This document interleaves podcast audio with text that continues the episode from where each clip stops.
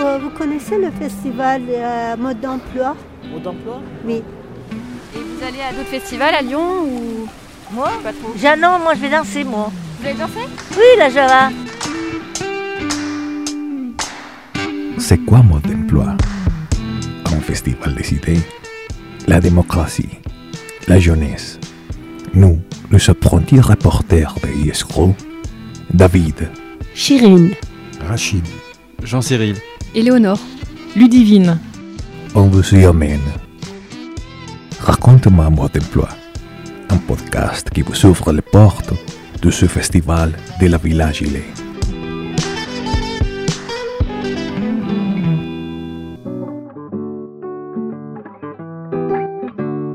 Moi, Ludivine, je suis allée à la rencontre du slammer, poète et musicien Julien Liard. Membre du collectif Underground et du groupe Papier Bruit, il travaille avec des auteurs, metteurs en scène, danseurs, chorégraphes, musiciens et artistes du spectacle vivant. Il est régulièrement sollicité pour animer des ateliers d'écriture poétique et partager son savoir-faire. En marge de la programmation officielle du festival Mode d'emploi, j'ai poussé la porte d'un salon de la Villa Gilet pour le retrouver en plein exercice avec un groupe de jeunes adultes hébergés dans un foyer de la Fondation OVE.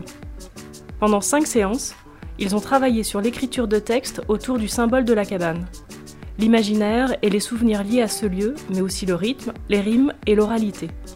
Cette séance était la dernière et avait pour but la mise en voix des textes écrits.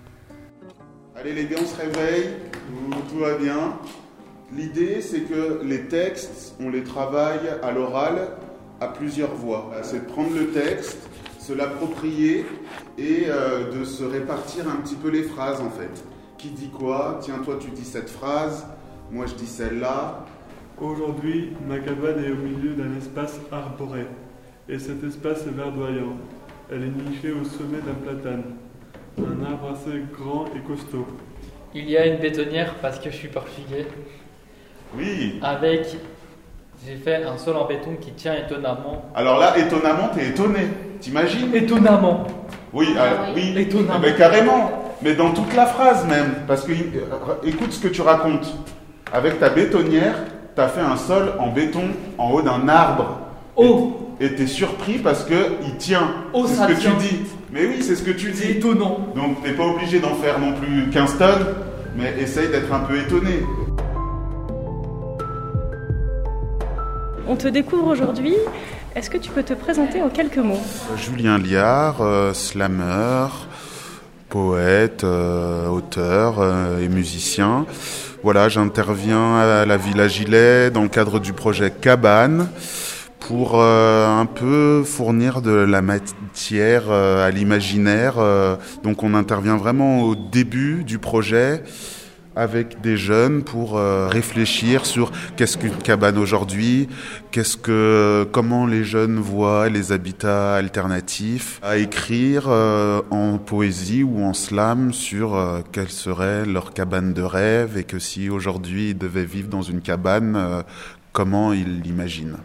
Sachant que le projet plus tard, après, il y aura des, un collectif d'architectes qui va intervenir. Et l'idée, c'est qu'il s'empare de cette matière texte et de ces textes pour en faire autre chose.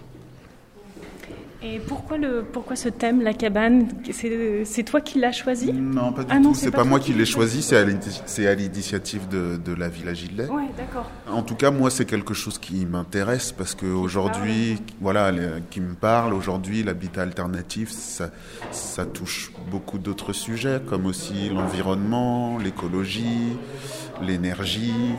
Et, euh, et euh, aujourd'hui, c'est quelque chose qui je dirais, un peu en évolution puisque de la forme un peu de l'habitat euh, cabane, euh, comme on imagine dans notre enfance, euh, cette cabane en bois perchée en haut d'un arbre.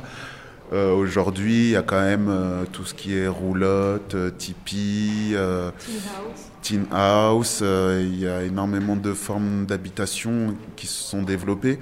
Donc euh, voilà, il y avait aussi cette dimension aussi de montrer aux jeunes euh, d'autres choses aussi, de leur faire connaître ça. Et puis tout le, le rapport à l'environnement que, que, je, que, je, trouve intéressant. Est-ce que c'est la première fois que tu travailles avec des jeunes sur des ateliers d'écriture ou de parole comme ça? Alors non, pas du tout, je fais ça depuis des années. Okay. Euh, moi j'aime beaucoup la Villa Gilet, c'est aussi un lieu des écritures contemporaines, donc je trouve que c'est une opportunité aussi pour moi de, de, de pouvoir faire ça ici.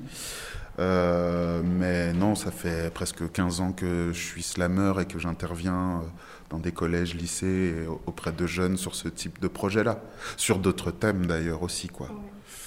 Et qu'est-ce qui, te, qu'est-ce qui te motive à travailler avec des jeunes? Il y a plusieurs niveaux. Il y a, la première, c'est euh, déjà de faire découvrir le slam et la poésie, de, de leur montrer une autre approche de l'écriture.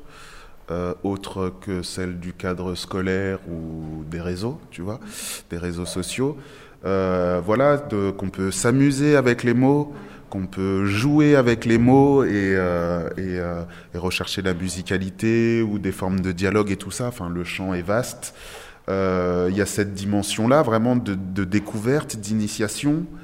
Il y a aussi cette dimension de développement aussi entre guillemets personnel puisque savoir maîtriser le langage, savoir bien parler, c'est très important dans la présentation, euh, savoir exprimer des nuances dans le langage. Euh, dans le quotidien, quand on parle de l'appauvrissement de la langue, euh, c'est aussi l'appauvrissement de la pensée.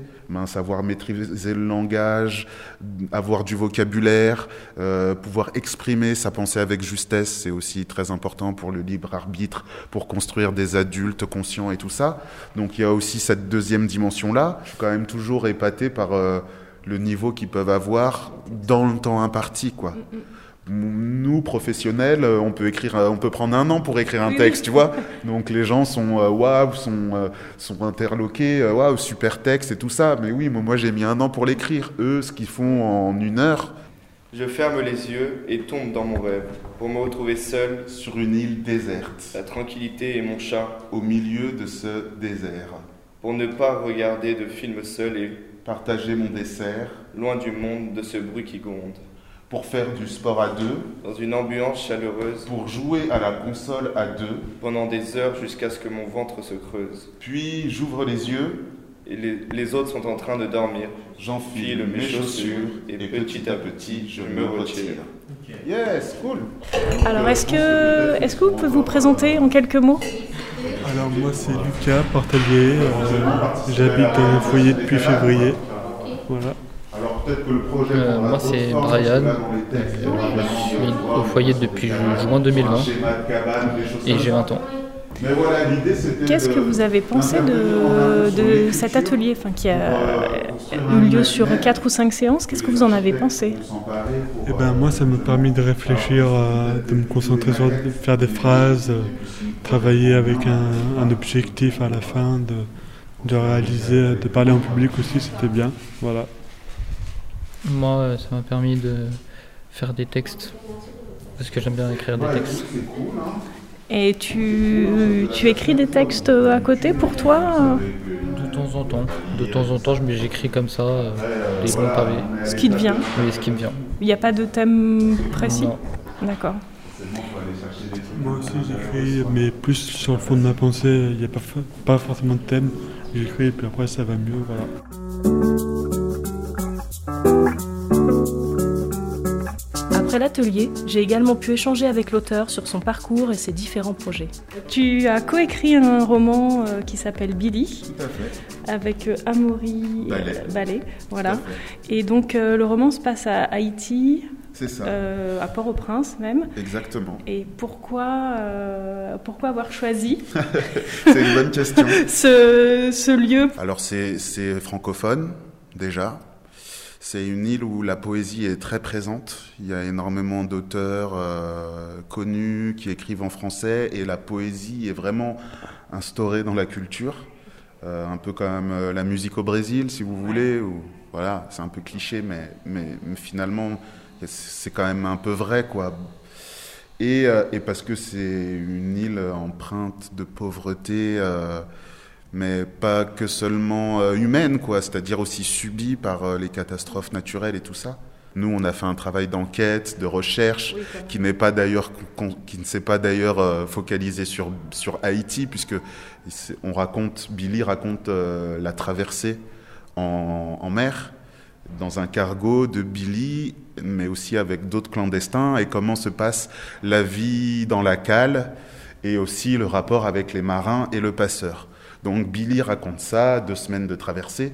Mais l'enquête, il fallait aussi qu'on connaisse un peu comment se passe le réseau et le trafic d'êtres humains et tout ça. Donc euh, voilà, il n'y a pas que Billy, il n'y a pas que Haïti, mais euh, euh, ça pose une vraie question de légitimité puisque déjà Billy est une femme, on est deux auteurs hommes, donc la question peut se poser. Et je sais que notre éditrice nous a dit qu'on pourrait nous faire des remarques là-dessus. Et puis effectivement sur Haïti aussi. Et j'ai vu que tu intervenais dans le hum, festival Caravelle.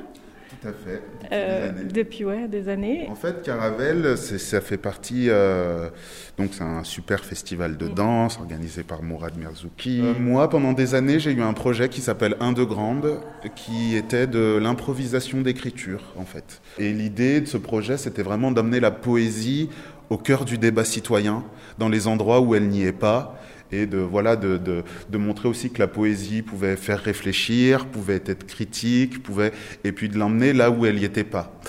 Euh, Caravelle a découlé de ce projet-là, puisque pour Caravelle, on, improvise donc sur les spectacles.